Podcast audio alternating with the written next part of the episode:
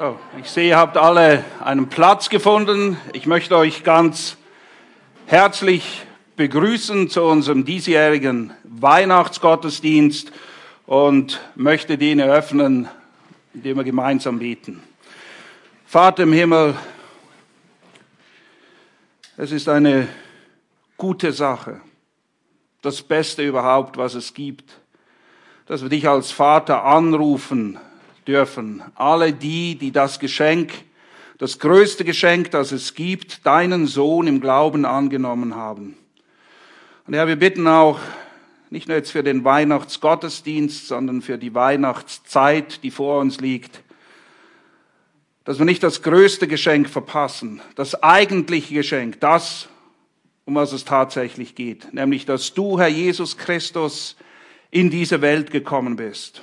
Und wir bitten auch in diesem Morgen, dass unsere Herzen, unsere Gedanken, alles was wir sind, voll und ganz auf dich ausgerichtet sein mögen und dass wir dich erblicken können in deiner Macht, in deiner Majestät und in deiner Herrlichkeit. Amen. Wenn ihr eure Bibeln dabei habt, schlagt sie bitte auf. Wir lesen zu Beginn den bekannten Text aus Lukas 2, Lukas 2, die Verse 1 bis 14. Und ich lese aus der NGÜ-Übersetzung, die neue Genfer Übersetzung. Lukas 2, 1 bis 14. In jener Zeit erließ Kaiser Augustus den Befehl an alle Bewohner seines Weltreichs, sich in Steuerlisten eintragen zu lassen hm, was für ein Start in die Weihnachtsgeschichte, Herr. Steuerlisten, das ist eine tolle Sache. Es war das erste Mal, dass solch eine Erhebung durchgeführt wurde. Damals war Quirinus Gouverneur von Syrien. So ging jeder in die Stadt, aus der er stammte, um sich dort eintragen zu lassen. Auch Josef machte sich auf den Weg. Er gehört zum Haus und zur Nachkommenschaft Davids und begab sich deshalb von seinem Wohnort Nazareth in Galiläa hinauf nach Bethlehem in Judäa, der Stadt Davids, um sich dort zusammen mit Maria, seiner Verlobten, eintragen zu lassen. Maria war schwanger. Während sie nun in Bethlehem waren, kam für Maria die Zeit der Entbindung. Sie brachte ihr erstes Kind, einen Sohn, zur Welt, wickelte ihn in Windeln und legte ihn in eine Futterkrippe, und sie, denn sie hatten keinen Platz in der Unterkunft bekommen. In der Umgebung von Bethlehem waren Hirten, die mit ihrer Herde draußen auf dem Feld lebten. Als sie in jener Nacht bei ihren Tieren Wache hielten, stand auf einmal ein Engel des Herrn vor ihnen. Und die Herrlichkeit des Herrn umgab sie mit ihrem Glanz. Sie erschraken sehr, aber der Engel sagte zu ihnen, ihr braucht euch nicht zu fürchten ich bringe euch eine gute Nachricht, über die im ganzen Volk große Freude herrschen wird. Heute ist euch in der Stadt Davids ein Retter geboren worden. Es ist der Messias, der Herr. An folgenden Zeichen werdet ihr das Kind erkennen. Es ist in Windeln gewickelt und liegt in einer Futterkrippe. Mit einem Mal waren bei dem Engel große Scharen des himmlischen Heeres. Sie priesen Gott und riefen, Ehre und Herrlichkeit Gott in der Höhe und Frieden auf der Erde für die Menschen, auf denen sein Wohlgefallen ruht. Soweit der Text, der Bericht, wie sich alles zugetragen hat. Und jetzt wollen wir gemeinsam drei Lieder singen. Dann im Anschluss hören wir einen Beitrag von unserer A cappella Gruppe. Es ist der Titel vom Himmel her. Und dann folgt die Predigt. Wir bleiben zum Sitzen jetzt für den Moment, äh, zum Singen, nicht zum Sitzen bleiben wir singen, zum Singen bleiben wir sitzen. Und das erste Lied, ein sehr bekanntes Lied, O du Fröhliche. O du fröhliche, o du selige, gnadenbringende Weihnachtszeit. Welt ging verloren, Christ ist geboren, freue dich, freue dich, o Christenheit. Ja, in Bezug auf Lukas 2, was wir gerade gelesen haben, es gibt Freude für die, die die gnadenbringende Botschaft der Weihnachtszeit, von der in diesem Lied auch gesungen wird, verstehen, annehmen, daran glauben. Für die wird große Freude sein. Für die ist es eine gute Nachricht, wie der Engel schon angekündigt hat. Denn Christ ist erschienen, um uns zu versöhnen. Sprich, er ist gekommen, um zu retten. Lass uns das Lied gemeinsam singen.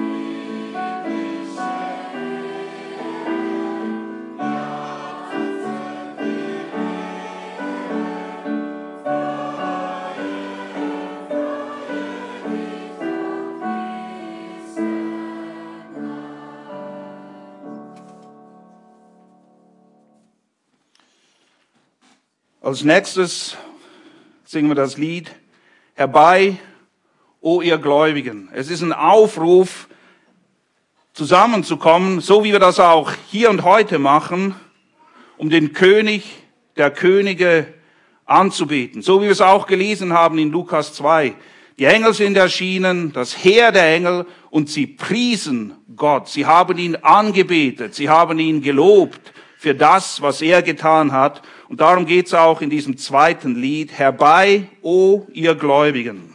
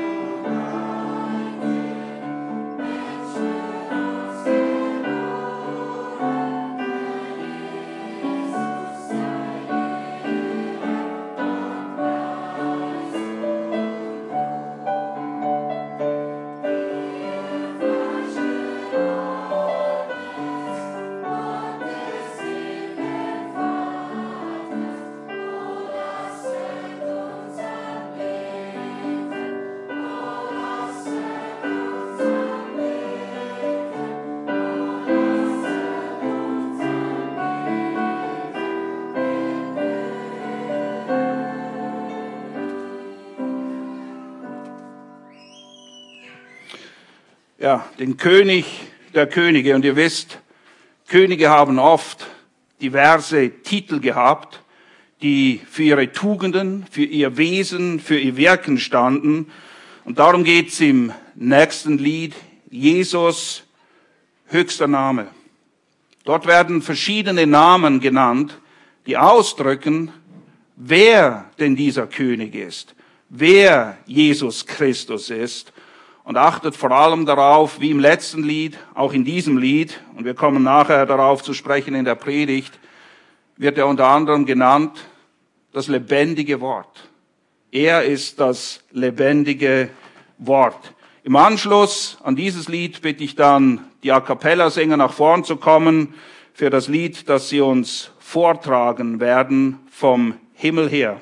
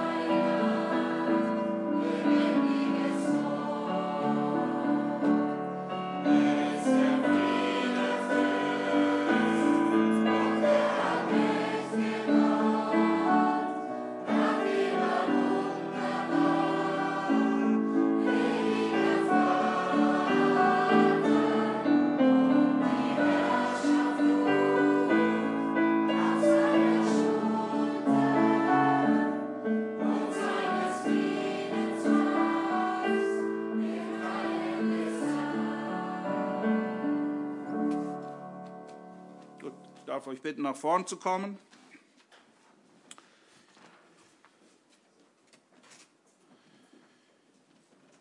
Ich lese euch die erste Strophe des Liedes vor und dann hören wir den Titel vom Himmel her. Es heißt dort, vom Himmel her kam ein Kind in unsere Welt in Niedrigkeit. Gott selber hier diene nur, gabst du dein Leben für uns hin.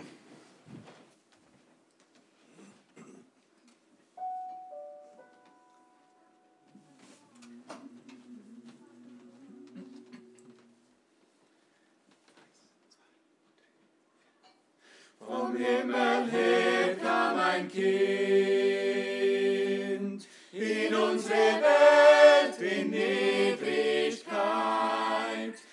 Gott selber hier diene nur.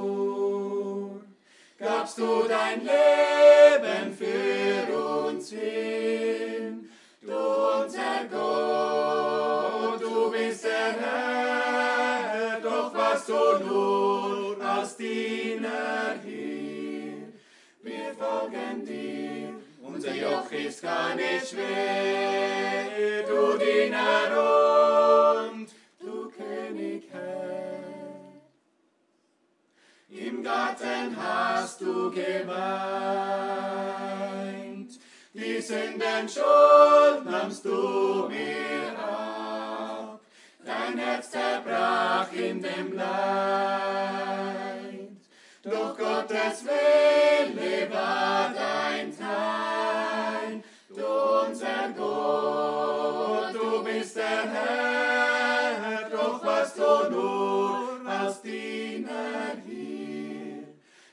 Folgen dir, unser Joch ist gar nicht schwer, du Diener und du König Herr. Das Opferlamm warst du Herr, die Nägelmale der Beweis, Hände, die sonst damals voll. Grausam sind sie am Kreuz durchbohrt. Du unser Gott, du bist der Herr, doch was du nur als Diener hier.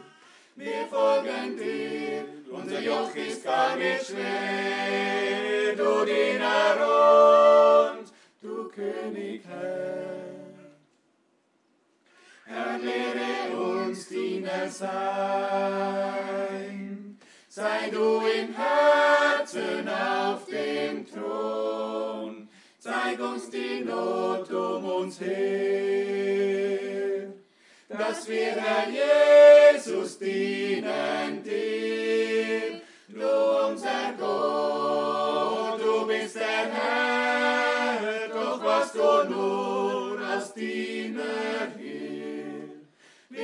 Folgen dir, unser Joch ist gar nicht schwer, du Diener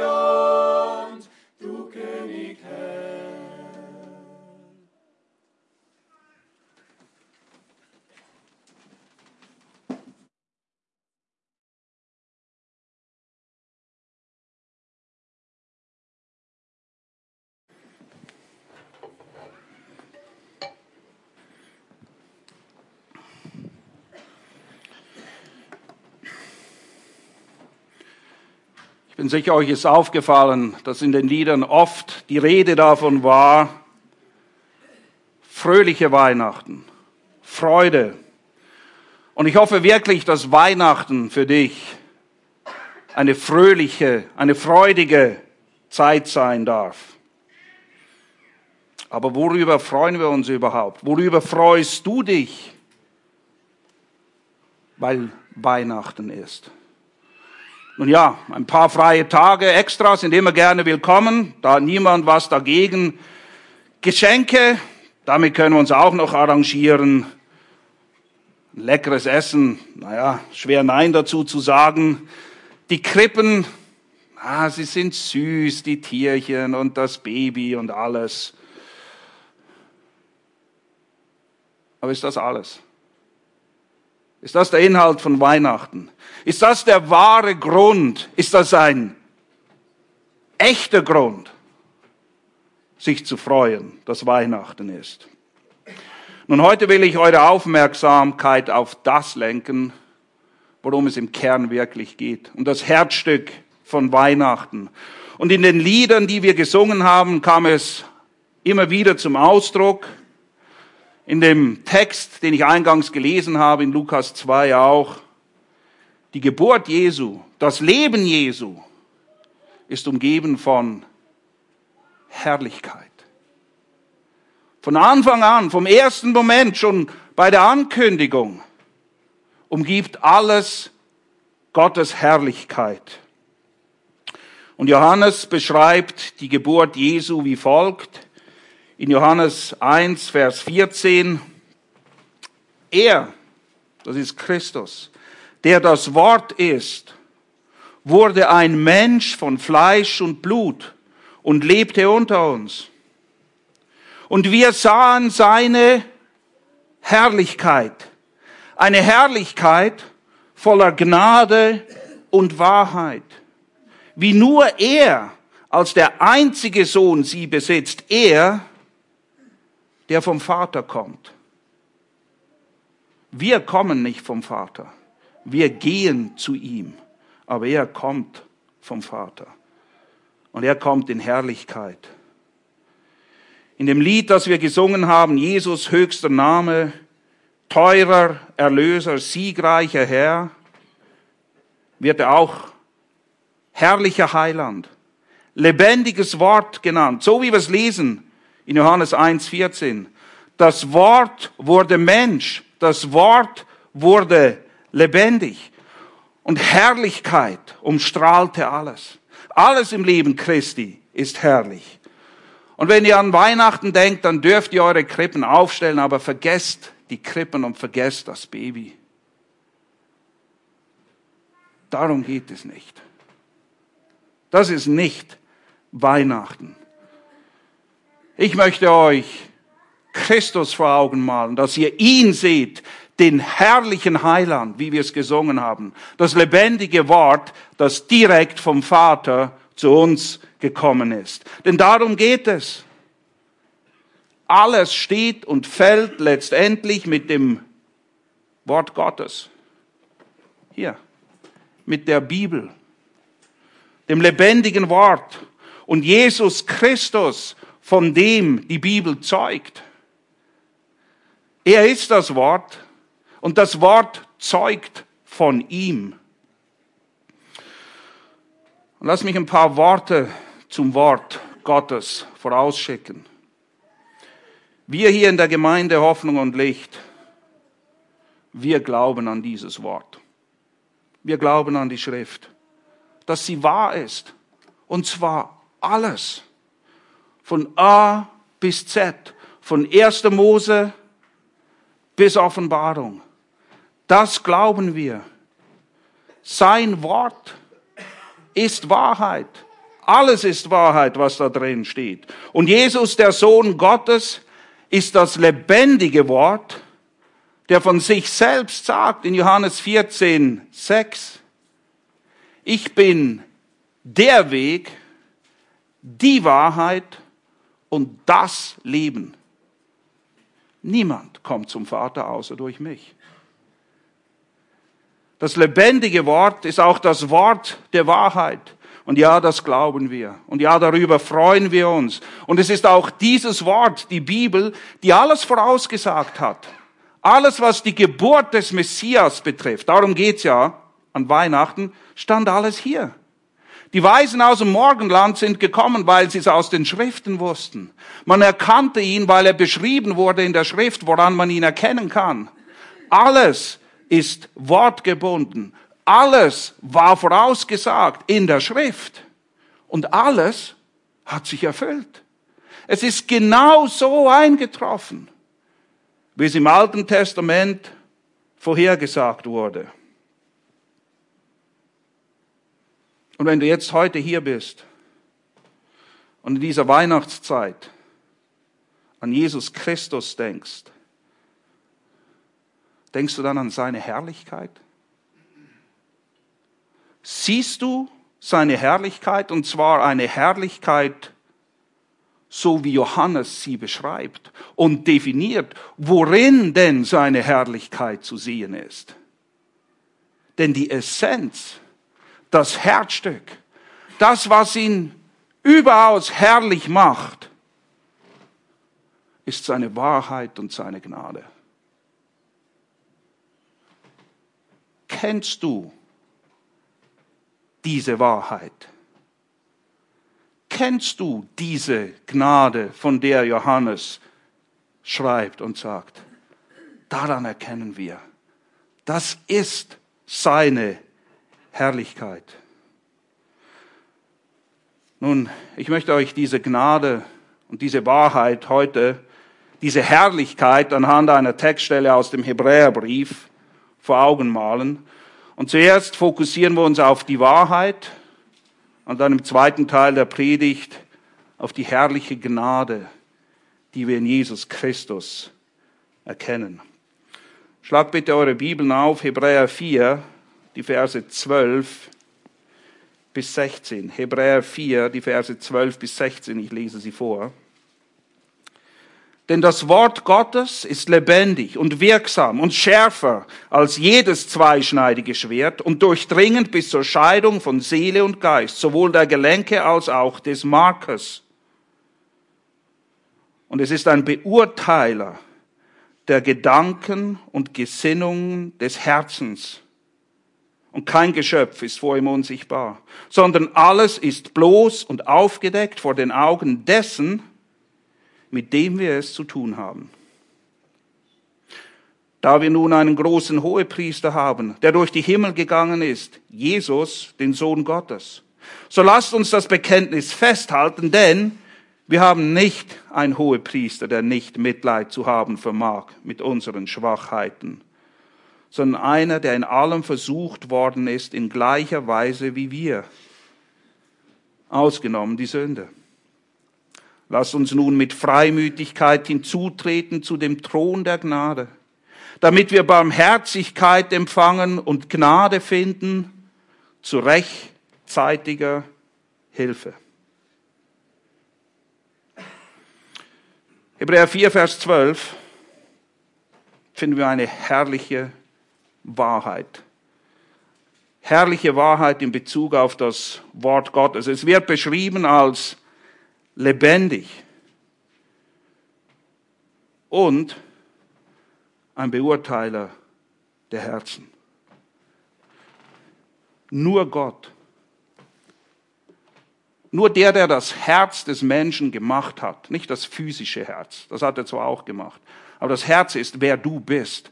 All dein Denken, Handeln, Sein, Tun, Entscheiden, das ist dein Herz. Nur Gott, der dein Herz gemacht hat, kann dir helfen, es auch zu verstehen. Der Prophet schreibt, es ist ein trotzig Ding, ein verdrehtes Ding. Manchmal verstehen wir selber nicht, warum wir tun, was wir tun. Aber Gott offenbart es durch sein Wort, durch die Wahrheit des Wortes Gottes. Dann können wir erkennen, was in unseren Herzen, du kannst erkennen, was in deinem Herzen tatsächlich vorgeht. Anhand des Wortes Gottes. Das ist das, was er nämlich dazu benutzt, dieses zweischneidige Schwert, das lebendige Wort Gottes.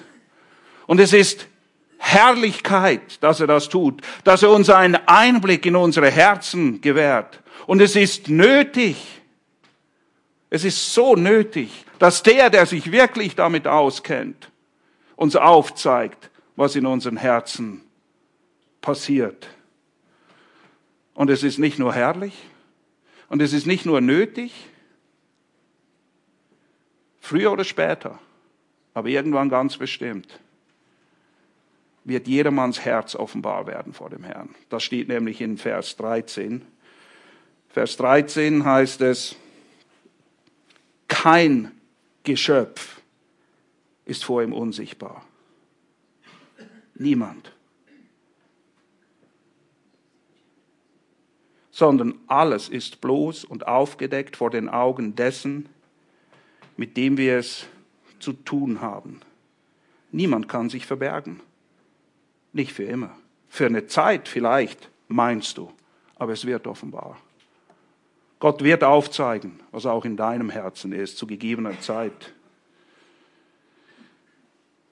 Und ich bin mir bewusst, dass diese Wahrheit, vor allem die in Vers 13, tendenziell ein bisschen beunruhigend wirken könnte. Vielleicht sogar furchteinflößend. Stell dir vor, jemand weiß alles, was in deinem Herzen ist. Möchtest du, dass irgendjemand hier drin dein Herz sieht? Ich meine, alles, was drin ist? Das ist doch eher ein unangenehmer Gedanke und wir wissen alle warum. Aber es muss nicht ein beunruhigender Gedanke sein. Dazu macht Gott das nicht letztendlich. Denn Jesus spricht nicht nur zu den Menschen, damit sie ihre Not, ihre Sünde erkennen, denn das kommt zum Vorschein, sondern er zeigt auch auf, wie sie damit umgehen können, was das Heilmittel ist für dieses verdrehte, kranke Herz. Er gibt dir nicht nur die Diagnose, er operiert auch und ist nachher da im Heilungsprozess und Wiederaufbau. Das ist das, was unser Text lehrt. Und das ist herrlich. Das ist das Beste, was es überhaupt gibt. Und er tut all diese Dinge durch das Wort. Das Wort, wie es 2. Timotheus 3,16 beschreibt, alle Schrift ist von Gott eingegeben und nützlich zur Belehrung, zur Überführung, zur Zurechtweisung, zur Erziehung in der Gerechtigkeit, damit der Mensch Gottes zu jeder Zeit, zu jedem Werk völlig ausgerüstet ist. Deshalb gibt Gott sein Wort. Es ist nützlich, es deckt auf, es belehrt, es erzieht, aber noch viel mehr, wenn Gott durch sein Wort spricht und uns belehrt und erzieht und zurechtweist, dann tut er das mit der festen Absicht, die in Johannes 15, Vers 11 zum Ausdruck kommt. Johannes 15, Vers 11. Jesus spricht hier zu den Jüngern. Dies habe ich zu euch geredet. Gott spricht mit den Menschen. Gott redet auch zu dir heute, an diesem Morgen, durch sein Wort. Warum? Dies habe ich zu euch geredet, damit meine Freude, sagt Jesus, meine Freude in euch sei und eure Freude völlig werde. Das Wort Gottes, das zwar, ja, ich weiß, in gewisser Weise unangenehm wirkt, will aber letztendlich Freude bewirken. Deshalb spricht Gott zu uns. Deshalb hat er seinen Sohn in die Welt gesandt. Oder wie es ein bisschen weiter heißt, Johannes 16, Vers 33, dies habe ich zu euch geredet, damit ihr in mir Frieden habt. In der Welt habt ihr Bedrängnis, aber seid guten Mutes, denn ich habe die Welt überwunden. Und es ist genau wie wir es in Lukas gelesen haben. Genau das, was die Engel auch angekündigt haben. Freude und Frieden. Und Jesus wiederholt in der Abschiedsrede an die Jünger. Er sagt, ich will, dass ihr meine Freude habt. Ich will, dass ihr meinen Frieden habt. Und wie kommt Freude und Friede Gottes in dein Herz? Indem er zu dir spricht. Durch sein Wort. Durch die Schrift. Durch die Bibel. Die alles ist, was wir brauchen. Und deshalb ist er in die Welt gekommen. Jesus ist in die Welt gekommen, damit wir echte Freude nicht dieses billige Zeugs, das vergänglich ist, dieser Kick, wenn du irgendetwas bekommst und genauso schnell wie die Freude da war, ist sie auch wieder weg. Er ist gekommen, damit wir echte Freude haben, wahren Frieden, unabhängig von irgendwelchen Umständen um mich herum oder in mir drin. Er sagt nicht wie die Welt. Ich, ich gebe euch einen Frieden, der ist ganz anders. Und deshalb spricht er zu uns. Und es ist herrlich, dass er zu uns spricht und uns Einblick gibt in unsere Herzen, damit wir Freude haben, Friede bei uns einzieht, wenn wir uns denn belehren lassen, wie es 2. Timotheus 3:16 sagt, wenn wir hören, hören auf das, was er sagt, wenn wir uns überführen lassen, wenn wir sagen, ja, du hast recht und nein, ich habe Unrecht, wenn wir uns zurechtweisen lassen, sprich den Weg zeigen, die richtige Richtung, das bedeutet zurechtweisen. Vorher ging ich in die falsche Richtung, jetzt zurechtgewiesen in die richtige Richtung. Jesus sagt ja, ich bin der Weg und das Leben. Er weist uns den Weg. Du bist verloren, du weißt nicht wohin. Jesus weiß wohin. Und er ist da. Und er will dir den Weg weisen und er will dich in Gerechtigkeit erziehen. Dinge, die tatsächlich gut und gerecht und edel oder tugendhaft sind. Er weiß, was das ist. Nicht du, nicht ich, nicht sonst irgendjemand. Gott bestimmt, was gerecht ist. Und er will uns erziehen darin. Alle, die ihm in diesem Maß vertrauen und ihm Glauben schenken, auf die wartet große Freude. Ein Frieden, den die Welt nicht kennt. Und das ist herrlich. Das ist Herrlichkeit. Diese Herrlichkeit, von der Johannes spricht, die gebunden ist an die Wahrheit, wer er ist, was er macht, wer wir sind und wie es um unsere Herzen steht. Das ist der erste Teil. Und Gott spricht zu uns, damit wir Freude und Frieden aufgrund dessen haben. Und darum geht's auch in den zwei Liedern, die wir jetzt singen. Nachher kommt Teil zwei der Predigt. Aber vielleicht gut, wenn ihr kurz aufsteht. Ähm, bisschen, vielleicht können wir auch ein bisschen frische Luft reinlassen. Es wird doch, zumindest finde ich das, ziemlich warm hier drin. Ähm, und wir wollen diese zwei Lieder singen, wo es um Freude geht. Das, was wir jetzt gerade angeschaut haben. Das erste Lied, Freue dich Welt. Freue dich Welt. Und das zweite, Engel bringen frohe Kunde. Und dann kommt dieser Refrain, der sich so gut singen lässt, Gloria excelsis. Herrlichkeit, das bedeutet es. Das ist ein Zitat aus Lukas 2. Engel bringen frohe Kunde. Und die frohe Kunde ist, dass wir die Herrlichkeit des Herrn sehen mögen. Lasst uns die beiden Lieder singen. Zuerst, freue dich Welt.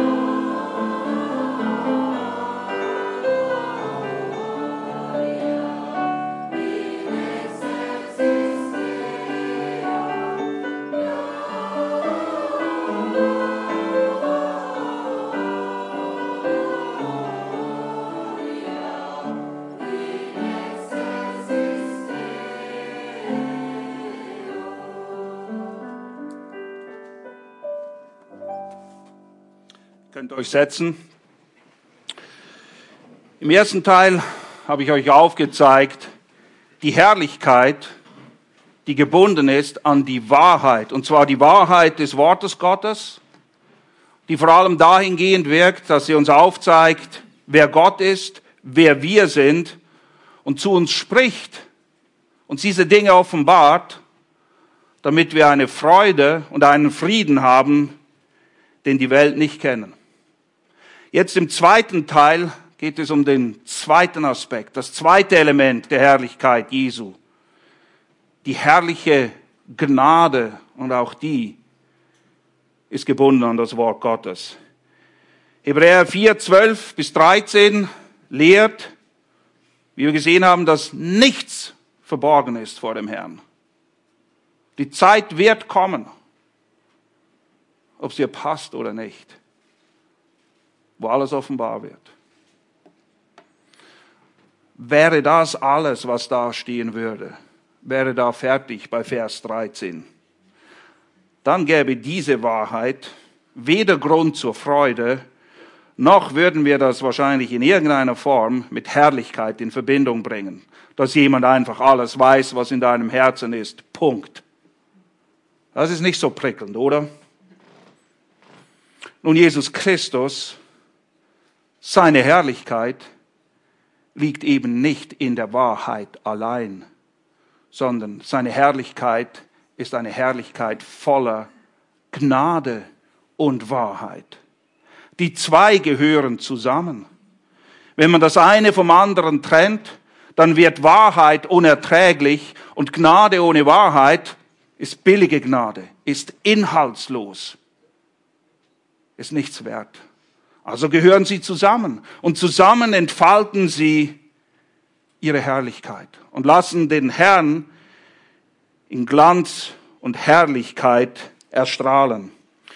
Wenn wir weiterlesen in den Versen 14 bis 15, dann wird uns nun Jesus dargestellt oder vorgestellt als ein Hohepriester, der im Himmel ist und uns kennt. Er ist ein gnädiger Hohepriester. Ja, er kennt unsere Herzen besser als wir selbst. Und er kennt deine Not besser als du selbst. Und er weiß um deine Schwachheit. Es ist ihm ja nichts verborgen. Und er nimmt sie ernst. Er wischt sie nicht einfach vom Tisch. Oder sagt, ach, du bist zu schwach. Er nimmt sie nicht nur ernst, nein, er liebt dich, indem er nämlich ein Hohepriester ist, wie sie heißt, der Mitleid zu haben vermag. Nun, was ist die Hauptaufgabe eines Hohepriesters? Vielleicht denkst du, was, hat, was, was ist daran tröstendes oder ermutigend? Nun, ein Hohepriester oder eine priesterliche Aufgabe generell im Kern besteht schlicht und einfach darin, zu vermitteln, in den Riss zu treten ein Beistand zu sein, ein Fürsprecher, ein Anwalt, einer, der für dich ist. Und zwar dann, wenn du es wirklich brauchst. Oder eben einer der Titel, den Jesus trägt. Immanuel. Was für ein herrlicher Titel. Was für ein herrlicher Name. Immanuel, Gott mit uns. Gott bei uns. Gott für uns. Er ist nicht gegen uns. Er ist für uns. Diese Mittlerschaft beschreibt Römer 8 auf wunderbare Art und Weise. Dieser hohe Priester, der Mitleid zu haben vermag und was er will für dich er zwingt dich nicht dazu, aber das ist das, was er will für dich. Römer 8, ich lese ab Vers 31 bis 35 und dann das Ende des Kapitels. Was sollen wir nun hierzu sagen? Wenn Gott für uns ist, wer gegen uns? Er, der doch seinen eigenen Sohn nicht verschont hat, sondern ihn für uns alle hingegeben hat wie wird er uns mit ihm nicht auch alles schenken? Das Argument, das Paulus macht, ist, er hat das Beste, das Größte, das Liebste gegeben. Und du denkst, Gott enthält dir irgendetwas vor, was wirklich gut ist und er weiß, was gut ist, was nötig ist und er weiß besser, was wir nötig haben. Er sagt, ich habe dir alles gegeben. Das Allerkostbarste, was ich habe. Wie kannst du an meiner Güte zweifeln? Wer wird gegen Gottes auserwählte Anklage erheben? Gott ist es, der rechtfertigt. Wer ist es, der verdamme? Christus ist es, der gestorben, ja noch mehr, der auch auferweckt worden ist, der auch zu Rechten Gottes ist, der sich auch für uns verwendet. Das ist Hebräer 4,14. Er ist der hohe Priester, der sich für unsere Schwachheit vor dem Vater verwendet. Das ist das, was er macht. Das ist das, was er jetzt in dem Moment macht. Wer wird uns scheiden von der Liebe des Christus? Drangsal oder Angst oder Verfolgung, Hungersnot, Blöße, Gefahr oder Schwert? Nichts. Gar nichts. Vers 38. Denn ich bin überzeugt. Was für eine Freude. Was für ein Friede, wenn du das sagen kannst was Paulus hier schreibt. Nicht ich hoffe, ich bin überzeugt, dass weder Tod noch Leben, weder Engel noch Fürstentümer, weder Gegenwärtiges noch Zukünftiges noch Gewalten, weder Höhe noch Tiefe noch irgendein anderes Geschöpf uns zu scheiden vermögen wird von der Liebe Gottes, die in Christus Jesus ist, unserem Herrn. Nichts kann dich trennen von ihm. Deine Schwachheit wird ihn nicht davon abhalten, dich ans Ziel zu bringen. Nichts kann uns trennen von ihm. Und er hilft uns in unseren Schwachheiten. Er ist da. Er ist für uns. Denn Vers 16 sagt Folgendes. Lasst uns nun. Nun. Was nun? Nun, nachdem unsere Herzen offenbar geworden sind, und es ist nicht so toll, was da zum Vorschein kommt, nun, nachdem uns bewusst ist, dass wir alle vor dem Herrn Rechenschaft ablegen müssen, nun, nachdem wir wissen, dass wir einen Hohepriester haben, einen Mittler, einen Fürsprecher, der uns kennt und unsere Schwachheit kennt und Mitleid zu haben vermag, nachdem uns all dieses klar geworden ist, Jetzt ist was der nächste Schritt? Lasst uns nun mit Freimütigkeit hinzutreten zum Thron der Gnade, damit wir Barmherzigkeit empfangen und Gnade finden zu rechtzeitiger Hilfe. Mein lieber Freund, verpass nicht, wozu Jesus dich hier einlädt. Obwohl er dein Herz kennt, obwohl er um deine Sünde und deine Schwachheit und deine Not weiß, streckt er seine Hand aus und sagt, komm, komm, tritt herzu, nicht zum Richterstuhl. Er sagt, komm zum Gnadenthron. Das ist seine Herrlichkeit. Ein heiliger Gott lädt Menschen ein, die nichts von dem verdient haben, was er uns gibt. Und sagt, komm, ich will dir rechtzeitige Hilfe geben. Ich will dir Gnade geben. Das ist seine Herrlichkeit. Komm. Komm, damit du errettet werden kannst. Vielleicht, falls du diesen Herrn noch nicht kennst oder ihn nicht wirklich vertraust, von ihm gehört hast, aber nicht sagst, ja, du bist mein Herr, dir gehört mein Leben, dann komm zum Gnadenthron, damit du Gnade empfängst. Komm, damit du Vergebung deiner Schuld und deiner Sünden empfangen kannst, am Gnadenthron. Wenn es das erste Mal ist, herrlich. Und wenn du ein Kind Gottes bist, auch wir müssen immer wieder kommen. Auch wir dürfen immer wieder kommen. Und wir kommen immer zum Gnadenthron. Und Gott sagt nie, ach, warst du schon wieder? Du warst doch schon gestern hier, jetzt kommst du schon wieder? Immer wieder können wir kommen. Und wir empfangen Gnade, Vergebung. Er reinigt uns.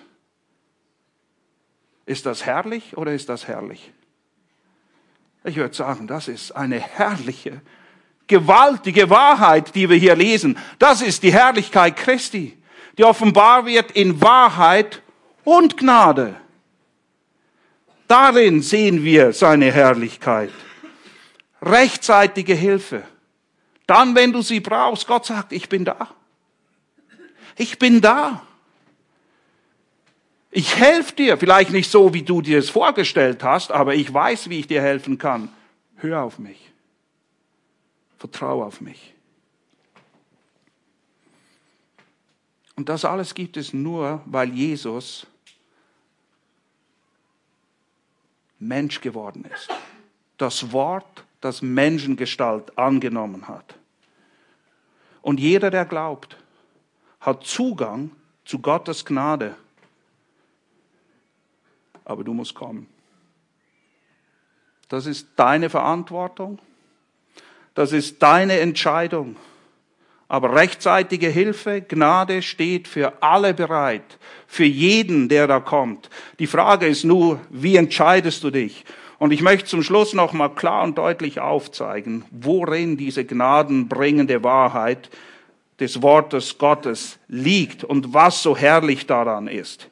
Wir gehen kurz zurück zu Johannes 1. Johannes 1 ab Vers 10. Er war in der Welt und die Welt wurde durch ihn und die Welt kannte ihn nicht. Er kam in das Seine und die Seinen nahmen ihn nicht an. So viele ihn aber annahmen, denen gab er das Recht, Kinder Gottes zu werden. Okay, das ist die Entscheidung. Auf welcher Seite stehst du? bei denen, die sagen, interessiert mich nicht. Oder die im Glauben ihn annehmen und Gott sagt, allen, bedingungslos. Du musst nicht irgendwie besser werden oder etwas vorher. Gott sagt, allen, die da glauben, gibt er das Recht, Kinder Gottes zu werden. Bisschen weiter, Johannes 3, 16, wird es noch deutlicher. Johannes 3,16 kennen viele, aber die meisten lesen nicht weiter. Und 3,16 ergibt keinen Sinn wirklich ohne die darauffolgenden Verse. Dort heißt es, denn so sehr hat Gott die Welt geliebt, dass er seinen einzigen Sohn gab. Hier haben wir es wieder. Er hat seinen Sohn gegeben, wie wir es vorhin gelesen haben in Römer 8, 32, damit jeder, der an ihn glaubt, nicht verloren gehe, sondern ewiges Leben habe. Deshalb hat er ihn geschickt. Aber es geht weiter. Denn Gott hat seinen Sohn nicht in die Welt gesandt, damit er die Welt richte, sondern damit die Welt durch ihn errettet werde, damit sie zum Gnadenthron kommen und rechtzeitige Hilfe empfangen. Wer an ihn glaubt, wird nicht gerichtet. Wer aber nicht glaubt, ist schon gerichtet, weil er nicht geglaubt hat an den Namen des eingeborenen Sohnes Gottes. Dies aber ist das Gericht, dass das Licht in die Welt gekommen ist und die Menschen haben die Finsternis mehr geliebt als das Licht. Was liebst du? Wen liebst du? Wen liebst du mehr? Wen liebst du am meisten? Das ist die Frage, um die es hier letztendlich geht. Und es ist Jesu Herrlichkeit, dass es eben wahr ist. Dass er uns die Wahrheit aufdeckt, wer wir sind. Und es ist Jesu Herrlichkeit, dass es auch wahr ist, dass jeder, der glaubt, aus Gnade errettet wird. Und nicht aus irgendeiner Form von Leistung. Es ist Gnade, es ist ein unverdientes Geschenk. Und es ist auch wahr und herrlich, dass wer dieses Geschenk annimmt, eine Freude und einen Frieden erfahren wird, den du weder kaufen kannst, noch dir selber beifügen kannst, dafür sorgen, nichts. Er ist mit nichts zu vergleichen. Und das ist herrlich. Und das ist das allerbeste Geschenk, das es überhaupt gibt. Und es ist ein Geschenk, das nie aufhört, ein Geschenk zu sein und seine Wirkung zu haben. Hoffentlich.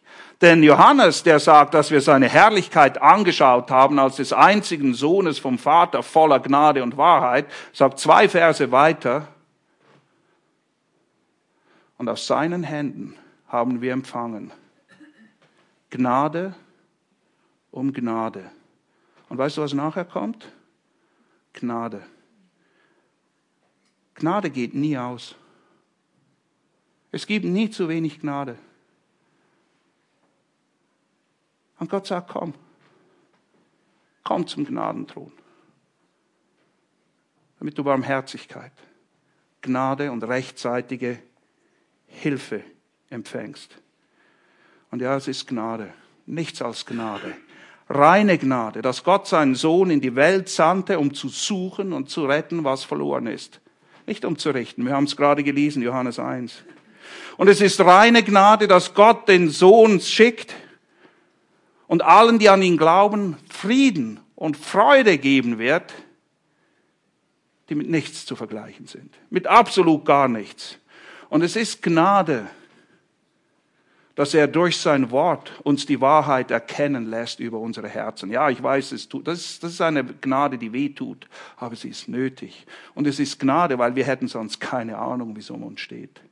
Und es ist Gnade, dass er uns dann nicht einfach stehen lässt, sondern ein barmherziger Hohepriester ist, der sich um uns kümmert, der da ist für uns, der Verständnis hat und sagt, komm, komm zum Gnadenthron. Worauf wartest du? Worauf wartest du? Das ist Jesu Herrlichkeit. Das ist das, worum es geht an Weihnachten. Und das wollen wir in einem Lied zum Ausdruck bringen. Es ist sehr bekannt und ich glaube, es ist wahrscheinlich, wenn ich ein Lied mitnehmen könnte, wenn ich mal ins Exil müsste auf eine einsame Insel, wäre es wahrscheinlich das. Wisst ihr, welches Lied es ist? Amazing Grace. Wunderbare Gnade Gottes. Herrliche Gnade Gottes. Lasst uns aufstehen und das Lied gemeinsam singen. Wir bleiben gleich stehen zum anschließenden Gebet und Segen. Und passt auf, es ist Englisch, Deutsch, Englisch, Deutsch. Okay? Aber steht alles da. Wir müssen nur lesen, dann klappt's.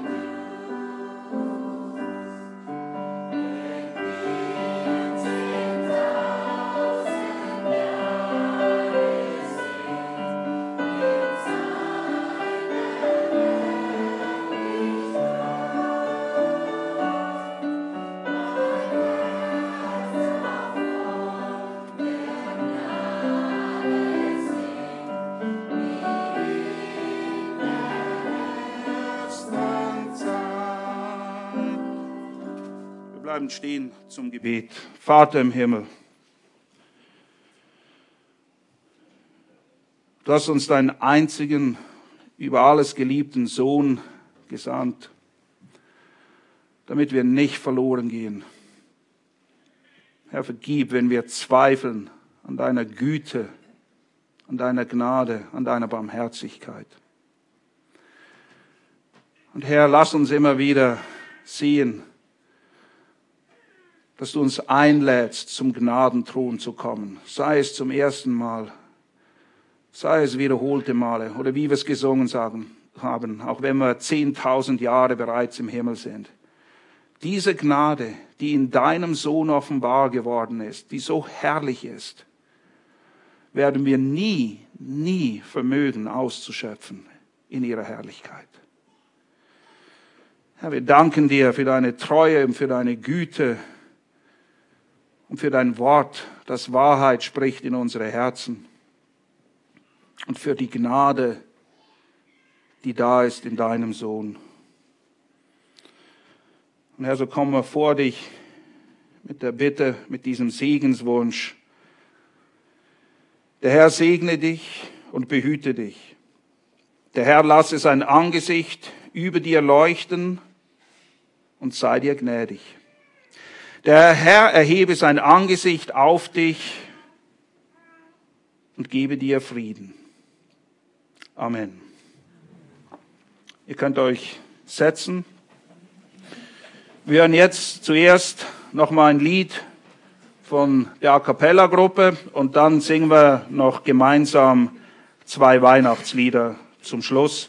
Das Lied, das wir hören, heißt Kommt, kommt und seht. Kommt und seht. Kommt und seht Gottes Sohn. Kommt und seht die Liebe selbst.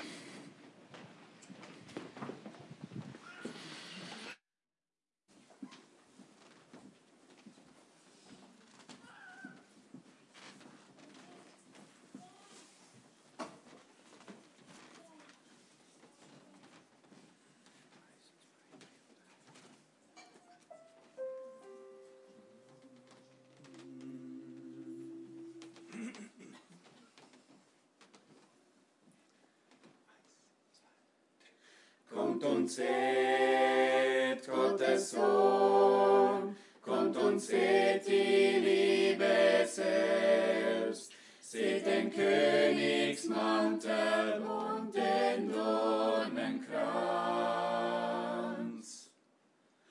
Und der Schmerz und der Spott trägt er stumm das schwere Kreuz und verlassen geht er seinen Leidensweg. Sein Tod hat uns befreit, die Gnade triumphiert und ein Liebesstrom wäscht unsere Herzen rein. Zur Sünde wurdest du doch ohne Schuld. Und ein Herz der Liebe ruft, Vater, vergib.